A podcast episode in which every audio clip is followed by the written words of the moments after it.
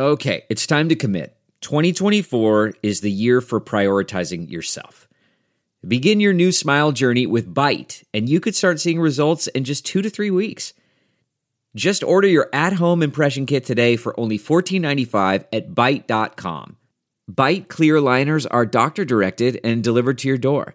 Treatment costs thousands less than braces, plus, they offer financing options, accept eligible insurance, and you could pay with your HSA, FSA. Get 80% off your impression kit when you use code WONDERY at Byte.com. That's B-Y-T-E dot com. Start your confidence journey today with Byte. Ladies and gentlemen, welcome to the Great America Podcast with Lou Dobbs, always in the fight for truth, justice, and yes, our American way of life. And now here he is, the Peabody Award-winning voice of truth, the great Lou Dobbs. Hello, everybody, and welcome back to the Great America Show. There's rising concern among many Americans that our two party political system has become the problem rather than the solution. How do many of us explain the mental state of our president, who seems often confused and bewildered to the point he sometimes needs help to enter a room or leave it?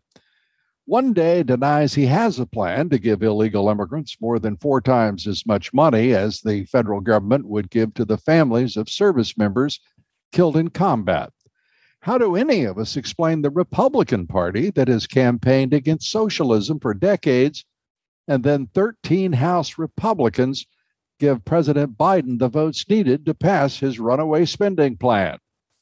A question now will Republicans ever challenge an impaired, but obviously committed radical dim by the name of Biden? And why is the Republican Party tolerating the big tech and social media assault on the Republican Party itself and on many of our basic freedoms? Journalist, author, and documentarian Lee Smith understands partisan politics and the deep state's ever expanding power better than almost any journalist now working. Lee Smith is the best selling author of The Plot Against the President the story of the biggest political scandal in U.S. history, made into a documentary directed by Amanda Milius. Lee is a veteran journalist working for 30 years covering politics, foreign policy, and even media. And now, as promised, here is Lee Smith. Lee, great to have you with us here. And uh, as always, uh, you're a great American. Uh, you, the service you do for, for this great nation is remarkable uh, and, and, the country's in your debt. Uh, so we're doubly honored that you're here with us today.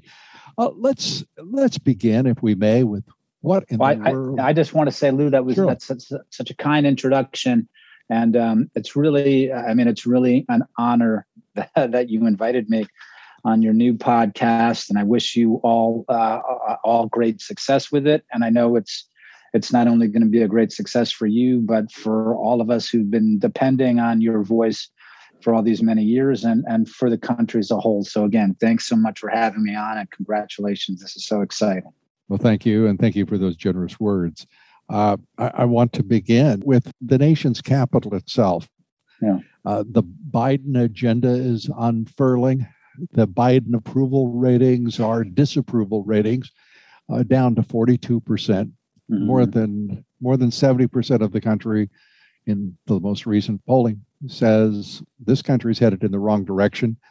But we have political prisoners being held in mm-hmm. cells in Washington, D.C., without comment, uh, without action by the Republican Party or by law enforcement or courts. I want I want to get Lee Smith's view of the capital of the United States mm-hmm. itself today 2021. Yeah. yeah, I mean, the way that I've seen this for, I mean, I've seen since the COVID lockdowns and then with the George Floyd riots, the way that I've seen it is I've seen that um, that uh, the progressive elites, the oligarchy, however, uh, in whatever ways you want to understand them or describe them, they've been running a campaign of desecration against against the United States. I mean, against American symbols, uh, wh- whether it's the flag or whether it's different monuments. Now we see they've removed Thomas Jefferson's statue from uh, from New York um, from New York City. Uh, the desecration of the flag, the desecration of American holidays, uh, July Fourth. And it's a campaign of desecration and demoralization. And I think this is part of what we're seeing here. So, in addition to the various, uh, various, uh, various destructive policies, we're also seeing a larger thrust. Um, it's a campaign of, of, of psychological warfare, and this is what this is what occupying powers do to destroy the countries, the nations the people that they've occupied. So, frankly, that's how I understand it that this is an occupation regime that is not governing on behalf of American citizens. And we've seen this from the uh, from the beginning of the uh, the Biden administration. The first thing they do is they turn off the Keystone Pipeline, and and and the results are not surprising. It's not only the price of gas that's going up, but everything else. So again, that's how I see it, not just in terms of policy, but in terms of a campaign of psychological warfare against at least half the country. That psychological warfare is kinetic, if you will, because we are watching a lot of Americans, millions of Americans, who can't afford to see gas prices rise much beyond this level, uh, that can't afford hyperinflation. We're approaching in some cases double digits depending on the index or the, the measure or gauge that uh, the economists or the federal reserve wants to use. But these numbers are getting significant. And by significant i mean capable of really disrupting the economy and dislocating the lives of millions of americans and and right now the republican party is entertaining joe biden's demand for that right. 1.75 trillion dollar spending bill. And this is a man who is visibly impaired, he is visibly frail, and he is visibly confused as a leader and in many ways simply lost. Your thoughts? Yeah, I mean, I th- I think that this is this is terrible, and and I think that we're not just talking about the uh, America First movement, America American patriots, or Republicans, I think that a lot of the country right now, a lot of the country right now sees that their only political instrument is the Republican Party. Like it or not, it's the only political instrument that we have. I mean, and the fact that they've stepped aside, um, the fact that many of these things, the fact that many of these things have happened, and oftentimes without a protest or something more like a chuckle. I mean, and, and we can understand what the political strategy must be. It's something like, well, let Biden and the Democrats run the country into the ground. And by midterms 2022, the American people that, that they won't even be looking at our track record. All they'll need is to know that we're we're the option to Biden. That's all they have. It's it's it's disgraceful because I, I mean, as a political strategy, of course it will work. And you see them looking at polls, you see them talking about polls, you see them talking about the destruction that Biden is causing. But where are the necessary where are the necessary interventions? Why won't they even stand up for important things like the january 6 detainees? We have political prisoners now in this country and the republican party is nowhere to be found on this it, it is truly stunning is it not to think that the Biden administration is getting away with what you style as psychological warfare. It is certainly warfare on American institutions and the opposing political party, in this instance, the Republican Party. And we can argue about the degree to which it has it successfully opposes the Biden administration yeah. and the fascist left in this country. Uh, they seem uh, inert uh, and defeat when trying to deal with those challenges but to not even raise a hand of protest against right. detaining American citizens, many of whom have not been charged yet, and none of whom, as of the last, uh, my last and best information, has been charged with quote unquote insurrection. Right. None of right. None of these cases, none of the none of these cases can possibly match the insane rhetoric that's been coming out of the U.S. Attorney's Office uh, in in Washington D.C.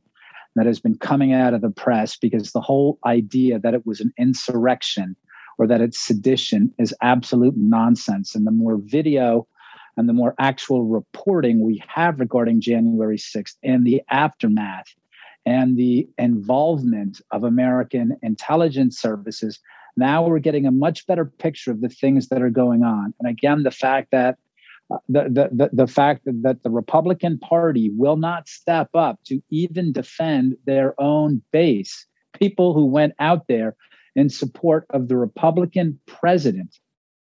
I, I mean, it's it's abs- it's absolutely amazing. I, I th- there's one there's another way that I think though, in addition to protests, there's another way I think that well, certainly political officials, uh, are political officials, but also other leaders as well. I think it's possible for people to take leadership positions by encouraging the American people. Again, if this is a campaign of demoralization and desecration, the way to fight back is to say what they're doing is terrible. But believe me, this is a strong, powerful country. We are a great nation. We're a great people, and, and we have just begun to fight. And we are going to get through this together because this nation is resilient. This nation is beautiful. Look at the people who are standing up now, whether they're airline pilots or whether they're doctors and nurses or New York City firefighters, New York City policemen. They're all fighting against the authoritarian strictures of this insane regime. And what a beautiful country and what a beautiful people.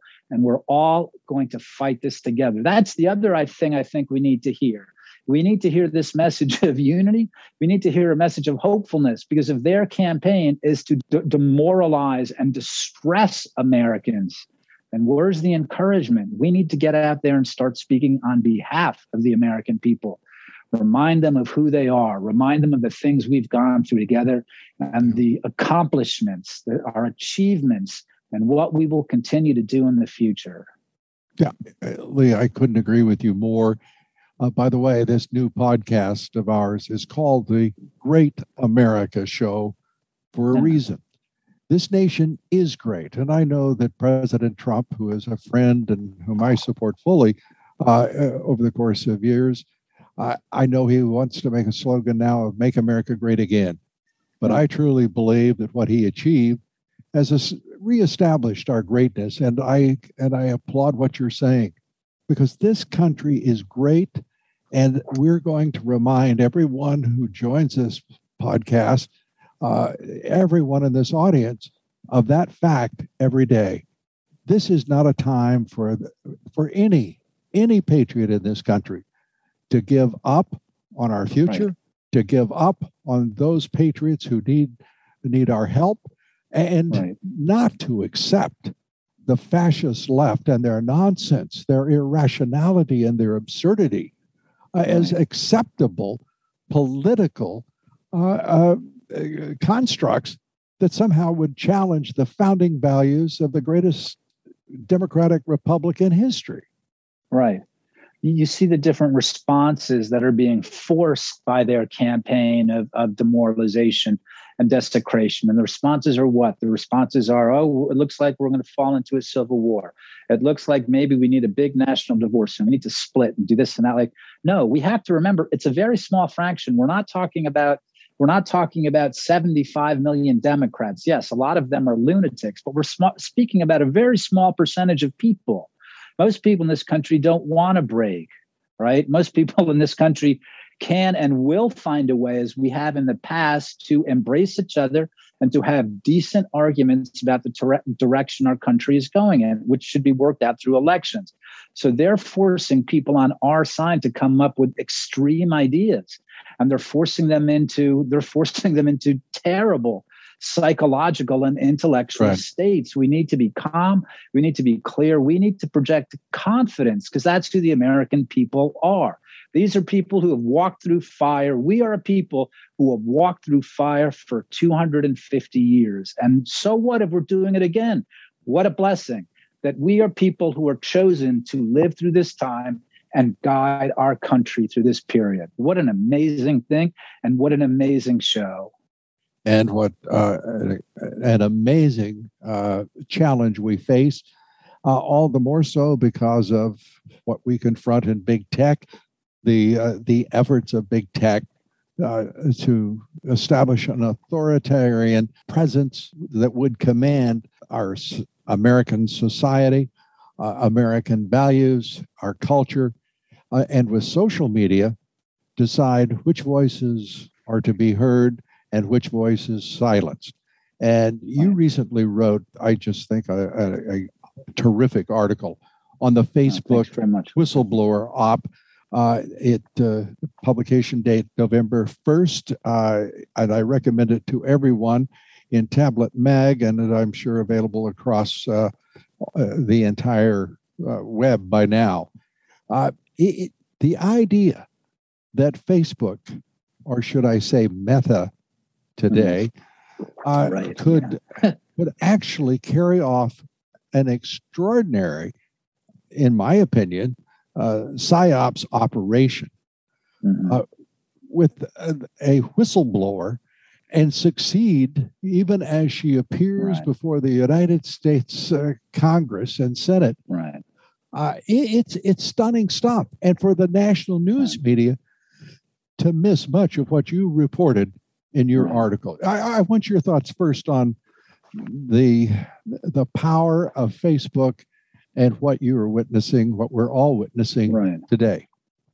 Well, I mean, you know what the astonishing thing was that her her, her Senate te- testimony, and one of the points I make is that I mean, of all the people in the of, of all the billions of Facebook users across the world, some of the, the the the members of the Republican Senate might have known that Facebook is not for young people. So her whole thing about protecting teenagers and protecting kids is nonsense. It's used by old people, and that's what older people. And that's why there's so much uh, engagement with conservative news and conservative reports on Facebook. So she, this woman, Frances Haugen, is at the head of an operation to attack what is now, at any way, at any rate, the uh, virtually the hub of conservative communications. That's not by choice, of course. It's not like Mark Zuckerberg is a conservative or he's interested uh, in America First News. It just happens to be their financial model. But Zuckerberg's peers want to shut this down in preparation for elections. This has been their game. This has been their campaign for many years now to censor news, to censor information that is damaging to the Democratic Party, censor information that is um, that is important for American voters to have, whether it's about Hunter Biden's laptop, whether um, whether it's about the nonsense of the RussiaGate operation. It's again what we've seen again since at least 2016 is a series of information operations, psychological warfare waged against Donald Trump Donald Trump um, aides, cabinet members, and Donald Trump supporters. The Facebook mm-hmm. operation is in that as part of that series of information operations run against Trump, his supporters, and the American public. And and everyone listening uh, to our voices should not mistake uh, uh, the uh, the result of what Lee's talking about it was success. It's a successful operation. Yeah. Facebook has pulled off an extraordinary PR pivot, uh, renaming the company itself, staying with the name Facebook, but basically incorporating uh, this whistleblower, Frances Haugen, and right. her claims about the need to protect young people in what is, as Lee points out, demographically oriented uh, to older uh, people, older demographics. I, and with that, uh, there's sort of a, if you will, a washing of hands and a uh, expression of concern about young people and protecting them, and meanwhile ignoring what has been psychological warfare, information right. warfare, and control of dissent within Facebook itself. Uh, and users, conservative users, have been the victims throughout. Fair statement? yeah they're they're they're trying to uh, i mean again they're trying to shut us up they're trying to and if you look i mean one of the things i talk about in that article is a, a pew research poll i believe from august and they they they poll democrats 70 76% of whom believe that so that um, big tech should be sent should be engaging in censorship even if that stems the flow of legitimate information. So we're, I mean, it's amazing. What I refer to as the Obama faction, the Obama faction actually believes in censorship. So th- this is this is an enormous problem that we have to face. And another thing that we have to do is I, I, I think we have to teach we have to teach people how to understand what we used to call the news media. That now it's a platform for operations to promote yep. uh, to promote the interests of the progressive elite, which means targeting the rest of the country. So there's there's a there's a lot of important uh, a lot of important and, and vital work for us to do in the in the coming years. And I realize for some uh, in in the audience, this may be heavy going uh, because there, yeah. there are details, but they're important details. And if you'll be patient with us, uh, because uh, Lee Smith puts together a a level of connection amongst those elites to which he is referring, to whom he's referring, uh, and I think draws a bright, bold diagram. Talk about Bill Burton, the person who is driving, who was driving uh, this yeah. particular uh, part of the element, the, uh, if you will, the uh, incestuous relationship back to the Democratic Party, to the mm-hmm. fascist mm-hmm. left. And oh, yes, mm-hmm. we can even bring in, as you did, uh, our, mm-hmm. our good uh, left wing friends Eric Holder and one Barack Obama. Barack Obama. The, what to me the most interesting thing about this Facebook whistleblower operation, as as we're calling it, is um, is that it help illuminates a lot of other operations that have been run the last five years, right? So Bill Burton's former uh, Obama White House deputy uh, press secretary. Right now, he's running a large uh, Democrat linked consultancy out of Washington, D.C. His wife works with Eric Holder. Right? Eric Holder is uh, was was Obama's uh, shield bearer. But what, what, did he call himself? His wingman. Right. But we see all these different people as part of this operation. And again, they're targeting they're targeting conservatives. They're targeting uh, American patriots, the America First movement, uh, that that's who they're going after. This has been going on again since 2016. So we see Barack Obama and Eric Holder show up here. Also, uh, Pierre Omidyar, the billionaire founder of eBay. And so again, this is a standard operation for them. Big tech, big tech money, political operatives, and a campaign of this is corporate espionage We've seen other instances of espionage, like Christopher Steele with Russiagate. We saw in the first impeachment of uh, President Trump. We saw CIA analyst Eric Ciaramella and Alexander Vindman engaging in a campaign of espionage against Donald Trump. Right. So we see all these different from within the White these, House. From within right with, within the White House. Exactly. They're in they're in the White House. So it, we see all these different elements, and these elements, the more and more we pay attention to them, and and I know you're right. It, it's a little it's a little detailed. It's you know it's a, it, it's a little detailed, but I do hope that readers and, and and that your audience will stick with it because it's really important. I think for us to figure out what's going on this is actually how you know I, I worked a lot in the middle east i wrote about middle east affairs and us middle right. east policy and tragically our press has become like the arab press right it's a platform for information operations run mm-hmm. by oligarchs and spy services unfortunately tragically this is what's happened to our press but it's so important i think for for for readers to understand this that that's what the press is being used for now. So that's why i hope that that readers will look at this piece and that the more and more elements that are becoming highlighted we understand who's doing what and for what purposes. They're using the what was the press to come after us. And if as as lee talks about uh, the middle east i have to ask you at uh, what point in the summer of 2020 yeah with Antifa, Black Lives Matter, mm-hmm. the uh, the riots that were taking place that were being called protests by Nancy Pelosi, of course. Right. Uh, at what point did you think this is starting to look like the Arab Street, mm-hmm. not Main Street yeah. uh, America? And yeah. it's no accident. It was no accident, right. was it? Right. No, abs- absolutely. I mean, these are These are in the same way that uh, Hezbollah in Lebanon, I lived in Beirut for several years, in the same way that Hezbollah serves the interest of the Islamic Republic of Iran. It's the you know, it's the long arm of Iran inside of Lebanon. I mean, these different, I mean, BLM and Antifa, these are Democratic Party militias, which was quite clear. I mean, they boasted about it on the Act Blue uh, um, website. They had, uh, you know, they, they, they would direct you to BLM, and it went the other way too. Hit the BLM website and takes you to Act Blue. So these are quite clearly Democratic Party militias.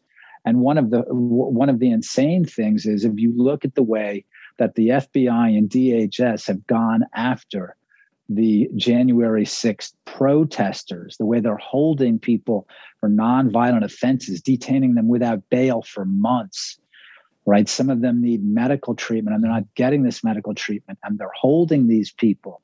Well, they could have gone after Antifa and BLM at least as aggressively.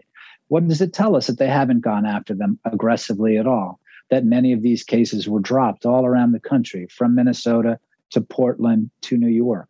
These are the favored assets of the Democratic Party and the uh, the big tech progressive elite money running them. That's that's again this we are becoming more and more, or our elites rather, are tending more and more toward a uh, the third world Arab state. It is the similarities are remarkable, and, and one could not help be but be struck by those similarities and the Arab Street like tone and tenor that yeah. uh, was adopted in so many of our particularly Democrat run uh, uh, cities all across the country. Uh, we've right. seen Black Lives Matter recede here of late.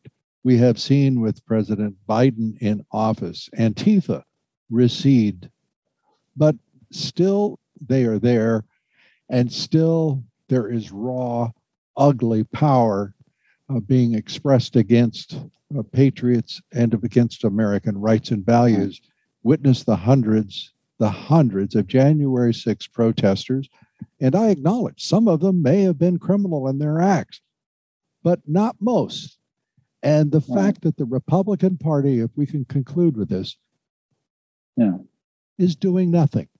What what will it take for the Republican Party to decide it must, for the sake of the nation and the republic, stand up and demand that citizens be treated uh, with due process, with respect, uh, and uh, under law.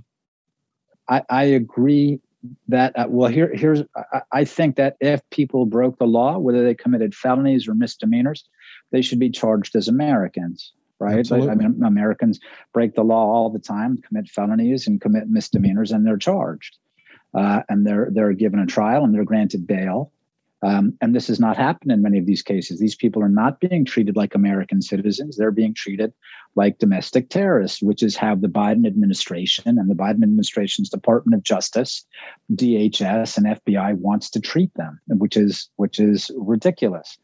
And so far as the Republican Party not standing up for them, mean, I certainly hope that in due time that they will decide that this will be I mean, especially as midterms will be approaching and voters will be wondering, our neighbors are still being detained in a Washington, D.C. jail and they need medical care. What are you doing to help them? I certainly hope that happens. But I think that what has to happen in the meantime, regardless, is this calls on American leadership at every level, right? Not just our political leaders. It also should call on community leaders. It should call on um, it should call on voices like voices like ours for us to speak out against this. And there, I mean, one of the amazing things we're talking about how great our country is. I mean, we build leadership at every level, whether it's high school football coaches, right. whether it's small business community leaders, whether it's religious leaders. So we need Americans generally to speak out against this. If the Republicans are not, the Republic, if Republican officials are not going to be an adequate political instrument then whatever, then it will come down to Americans as it always has, not necessarily our political leaders, but American leadership generally. Well said. Lee, thanks for being with us. We appreciate it. And uh, look forward to our, our next talk. I hope you'll rejoin us soon. Thanks so Thanks much. so much, Lou. It's a great pleasure and honor. Thank you. Thank you. Our politics becoming increasingly complex. The role of corporations in national politics, long established, but what is new is the effort of corporate America, at least much of corporate America, to support Marxist ideology, whether it be in the form of Black Lives Matter or providing support for so called DEI, that's diversity, equity, and inclusion in the workplace. Dr. James Lindsay is a critic of the so called woke culture that is capturing the imagination of so many in corporate America. He's written a book entitled Race Marxism, soon to be published. Dr. Lindsay joins us now to take up the appropriate responses to DEI and critical race theory in education, the workplace, and government. It is great to have you with us. And how in the world did we get to this point? critical race theory. Uh, suddenly, uh, ESG is not enough. We've got to have new levels of uh, direction in corporate America. From every quarter, it seems uh, the the power structure, the establishment, uh, and the world as we knew it is under attack by what some call Marxism. Uh, how did we get here? Well, there have been three major formula or pieces of the formula, I guess, that got us here. One of those is that this has been brewing in academia for at least 50 years. These ideas uh, started in the late 1960s and early 1970s and were being mainstreamed into academia at the time. So the goal was to teach not students but teachers, future teachers. So to indoctrinate future teachers, to indoctrinate future professors so that they would then spread this idea to more and more and more students. You could say that's operationalizing the field if you want to put it in kind of Marxist language or strategic language. Secondly, there was a gigantic cultural push. That cultural push came on the back of what we saw out of academia over the last 50 years after you got enough professionals that went into media, that went into law, that went into different professional fields all of a sudden it becomes pretty easy to start taking advantage of cultural phenomena and interpreting them in terms of say critical race theory or whatever else so three big things that popped up when barack obama was elected president sadly many people responded with some racism uh, and that's the core thesis of critical race theory. Later you have the black lives matter movement kind of launch into the scene in 2014 and 15 after, after the ferguson shooting uh, and there you have uh, again mainstreaming this idea that there's a secretly racist now police force. And then when president trump ran for office it was racist racist racist racist racist. And they used critical race theory to say only a racist america could um, elect uh, donald trump. And they used that narrative very very effectively to drive people crazy and to believe that america was secretly racist. And critical race theory becomes the tool. So that's two out of the three components. And the third is the ESG, which is how they manipulated corporations into backing this, promoting it, and making it look like they were responding to market demands when in fact their bottom line at the level of the valuation of their stocks or the, the ability to participate in being a publicly traded company depends on compliance with that S. And that's ultimately how we got here. What is elusive, at least to me, the incipient point this began, uh, it's a perfect storm but I I am curious. This doesn't look like a natural storm of any form. Uh, this is not spontaneous. Uh, this is a seeded cloud that's been unleashed, whether it's ESG and environmental social governance, uh, two areas, by the way, which most corporations have the least to do with on their uh, checklist of uh, stakeholders. It's it's remarkable that this this confluence of ESG, corporate social responsibility before that, of course. Uh, now we have sustainability at all costs. And instead of looking to the Chamber of Commerce and the Business Roundtable, which they do quite enough of, corporate America is now looking to the United Nations for guideposts and values. Most Americans are completely and utterly unaware of what is happening. That's right. They're also looking to the World Economic Forum and the International Monetary Fund, which right. are funneling these bags of cash to back these things. Now, as far as where this all kind of began, I think there's a combination between organic and inorganic elements to it. I think it began with with neo Marxists who are actually communists that were operating in the 1960s. And you can read that explicitly in, say, Herbert Marcuse's very influential writings from the 1960s, where right. he says, we have to find the radicalizable student population and we have to get the ghetto population. That was his words for uh, the black radicals. And we have to figure out how to make them into, he said, the new working class, meaning in the Marxian sense, the new radicalizable revolutionary class to overthrow society. Because he said the working class has been stabilized. He actually admitted capitalism works. It's making a prosperous society, but we could have a so much better society if we would overthrow it. And we have to look for that revolutionary energy, he said. And so that's really where the seeds of this were laid. And then what you see, whether it's through, you know, corporate social responsibility or, or whatever else, is you see this this this ideology slowly colonizing other bureaucratic forms. It turns out that a lot of the uh, program of, of, social equity, for example, which is of course their brand name they operate under, but a lot of it came out of directly the field of public administration on the back of. Um, of a book called The Administrative State. So, this whole idea that you're going to colonize things that happen bureaucratically and turn them in this direction has been part of a a, a kind of long march through the institution's plan that has found what's been advantageous to it and colonized it and turned it into this. The biggest example of that in schools would be social emotional learning, which started out as a way to deal with troubled kids and turned into a Maoist education program masquerading as a way to deal with troubled kids and how pervasive is uh, all of that in uh, in our schools, our public schools? It's virtually ubiquitous. It's it's the leading edge of so-called educational theory these days. It's in virtually all of the schools. You pick a state like North Carolina, which is kind of famously purple, and they've even passed legislation in the state of North Carolina to make it so that teachers who are engaging in social emotional learning cannot be held responsible for the fact that what it entails is doing uh, unlicensed psychological therapy in an unregulated environment on children.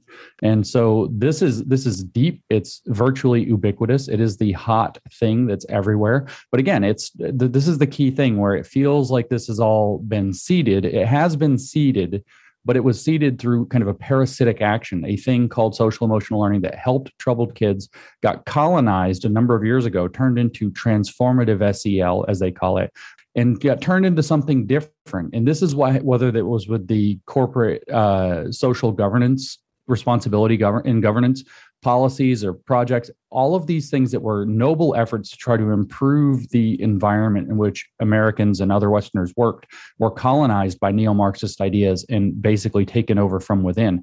And they're now everywhere. Virtually all of our institutions have been flipped over into this. And the behavior you see from, say, the Democratic Party re- reflects that, that they think that they now have enough control over all institutions to do whatever they want without having to worry about accountability and we see expressions, explosions, if you will, of the presence uh, of all that you're talking about. For for example, in Loudoun County in Virginia, uh, all of the headlines that are, being driven around the, the country, uh, some awareness of that, and at the same time.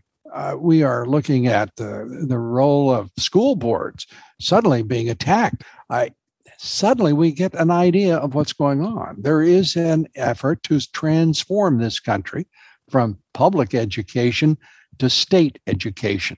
Uh, parents are no longer considered parents or citizens. They are simply, uh, you know, uh, hold the hands of those children and put them to bed at night the state will take care of the rest in the minds of these school teacher unions, uh, these uh, these uh, lame uh, front organizations like the School Board uh, Advisory Association that's been created to be nothing more than a handmaiden to the efforts of the National Education Association and the Federated Teachers, the two biggest unions and uh, teachers unions in the country, and a mighty powerful political forces. Yeah, that, that that's absolutely correct. Um, the there's a lot of people don't know that literally the first, by the way, diversity manual that was ever written was at American University in 1973, and this manual was actually commissioned, paid for, and distributed by the NEA. back in the 1970s. So they've actually, and this is an explicitly, you think, you know, Robin DiAngelo last year or the year before with White Fragility came out, and then it's all, you know, there's no neutral you're either racist or anti-racist you know whiteness has to be reduced this was all written in the 1970s under the direction of the NEA the teachers unions have been at the mm-hmm. bottom of driving a lot of this very radical change to our country for a very long time and you're also correct that it's a transformation to a state education they no longer want to think in terms of american citizens who have rights as americans the new buzzword that you hear again and again and again especially from the education activists is global citizen uh-huh. which of course is preposterous there's no such thing as a global citizen because there is no such thing and should not be such a thing as a global sovereign to which you can be uh, subject as a citizen. And so this is the new mentality that they're trying to bring in through the school system. But when you look at the indoctrination program that's being run through our schools already, all the way K through PhD, not K through 12, all the way through the top, you look at the indoctrination program that you already have going on, and they're saying, oh, well, we're going to bring that down to three and four year olds now, too. Uh, we're going to start even earlier. You can really start to get a taste of what they're trying to do. They think they own your children, they think that it's their right to make them into global communist citizens and to indoctrinate them with the relevant, whether it's critical race theory, whether it's queer and gender theory, whether it's climate justice, whether it's health equity, whatever these kind of buzzwords around all of this happen to be, it's all the same thing. Equity means socialism, justice means communism, and that's what they're trying to indoctrinate from the very beginning. I was shocked to see what happened over the last few years, the pace at which these corporations moved.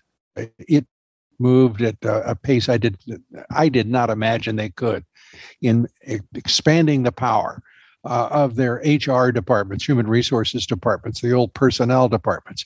They're now political offices within the corporation.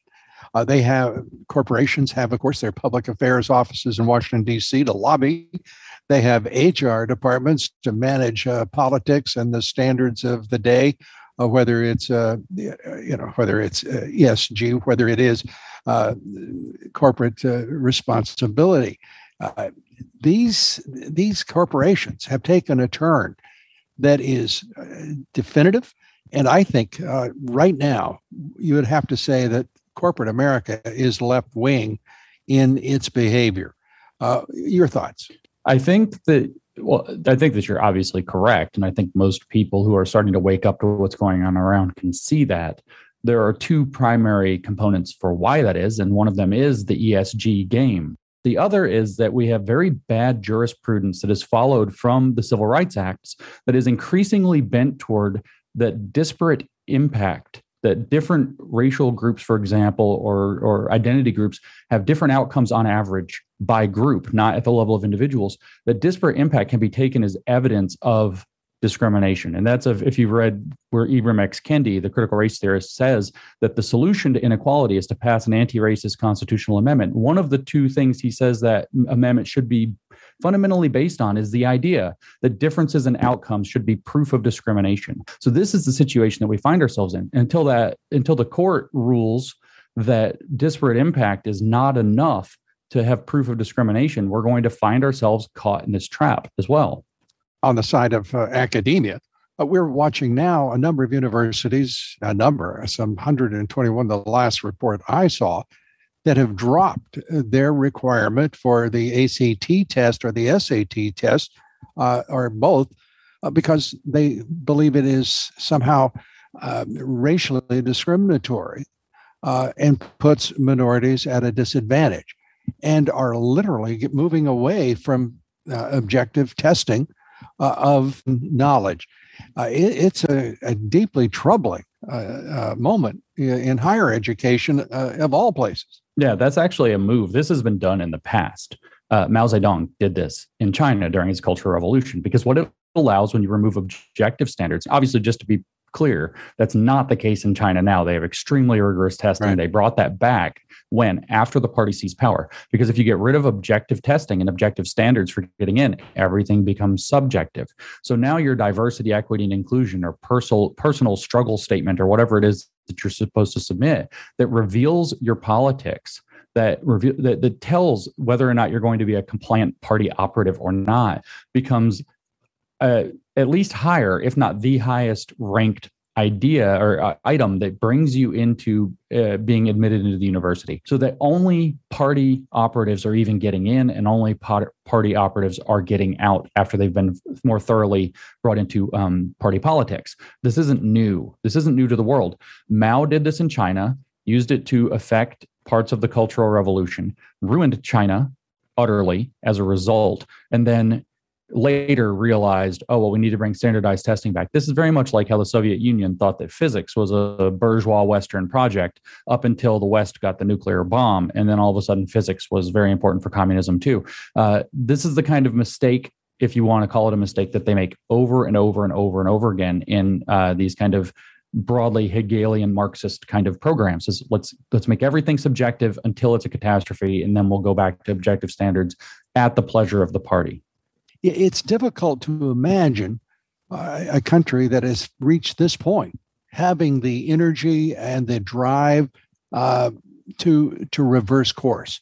What is your sense of the immediate future? The immediate future, I think, is going to be rocky. I have a very much more optimistic view than I did, say, in January. Um, the truth is that people up to this point have not realized what's at stake. But i'm actually as i travel around the country from city to city and talk to people all over the all over the nation i find out more and more and more that people are very rapidly waking up. What i see on the internet reflects this. I see the the biden administration try to put out a new narrative. Oh we're going to do this gender ideology thing or we're going to do this feminism thing global feminism thing or whatever it happens to be pronouns day from the state department or you know whatever it is. And i see these new narrative shift not sticking very well. And I think people are starting to wake up to the fact that, yes, it actually could happen here. And their complacency is falling away as they start to realize it. What I believe is the case is that they needed both top down, which they have in the Biden administration right now and in many state governments, but they also needed the bottom up support. And because when you press down without having support from the bottom, the bricks just fall out the bottom. And I think that's actually where we are. They're dropping bricks out of the bottom of their their plan as fast as possible. We call this red pilling on the internet these days. They're red pilling people left, right, and center, and I genuinely mean that on the left as well. If you look at Virginia, you right. see what's happening with the scandals in education. So I think what's going to happen is that we have to understand that this this regime, the, the Biden administration knows that it has crossed the Rubicon. It knows that it has it is pushing something extraordinarily unpopular. It's going to be become more and more unpopular. So it only has a few options available to it. But the main thing is that whatever direction it goes is going to continue to double down. What happens at the end of this, I can't tell you, but I think they're going to continue to try to force these uh, whether it's vaccine mandates and passports, whether it's going to be climate mandates or passports or whatever else. I think they're going to try to force this on people and force this on people for a while. And then I don't know what happens after that because people, I don't think in the American Republic are going to take it uh, much longer. They realize now what's at stake. They realize when Alexander Solzhenitsyn warned, we didn't love freedom enough, so we deserved everything that followed after, that they are in that story and that it, they are going to have to love freedom enough to, to do something about it. What can uh, everyone do, in your judgment, to help? Uh, to help reverse this tide well, the, the shortest answer is to not participate. They this requires a little bit of discernment. You have to kind of be able to tell when you're being fed the narrative and when something might be legitimate. But I would advise everybody be very suspicious of the narrative and then to try to predict why are they telling us this and what do they want us to do? And then don't do that. Uh, it's very important to civilly resist to say no i'm not going to participate in these systems of lies. Now if you want to do more than that it depends on your temperament and your talents. One of the things people can do is if they are inclined they can work on that discernment part. They can learn more about the ideology. They can learn more about esg for example with the corporate world. They can learn more about dei the diversity equity inclusion and the critical race theory. The regime does not like transparency. They cannot stand sunlight it embarrasses them it stymies their plans people won't go along with it. The the one thing they can't stand is people outing them for what they're doing and then uh, standing up and saying no as a result And we still have the power to do that. We still have the power to speak up. They're trying to close those doors on us, but they haven't. Now, maybe gaining that, studying some specific subject like that and speaking up isn't your path.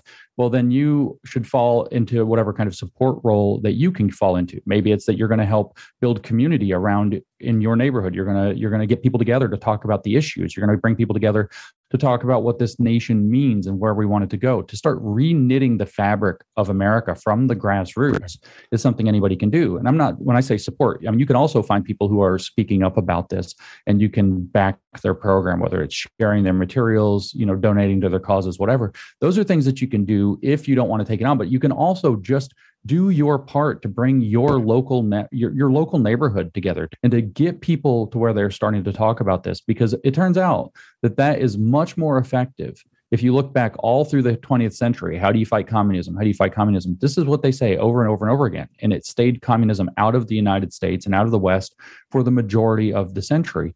All you have to do is be very discerning and very clear and to make strong stable communities so that uh, they can't encroach on your values and knock you off of your base. One of the points I insist on in the podcast is to make it possible for people to understand how important community engagement really is. Of all the political races in the country, of course, the presidency remains the most important.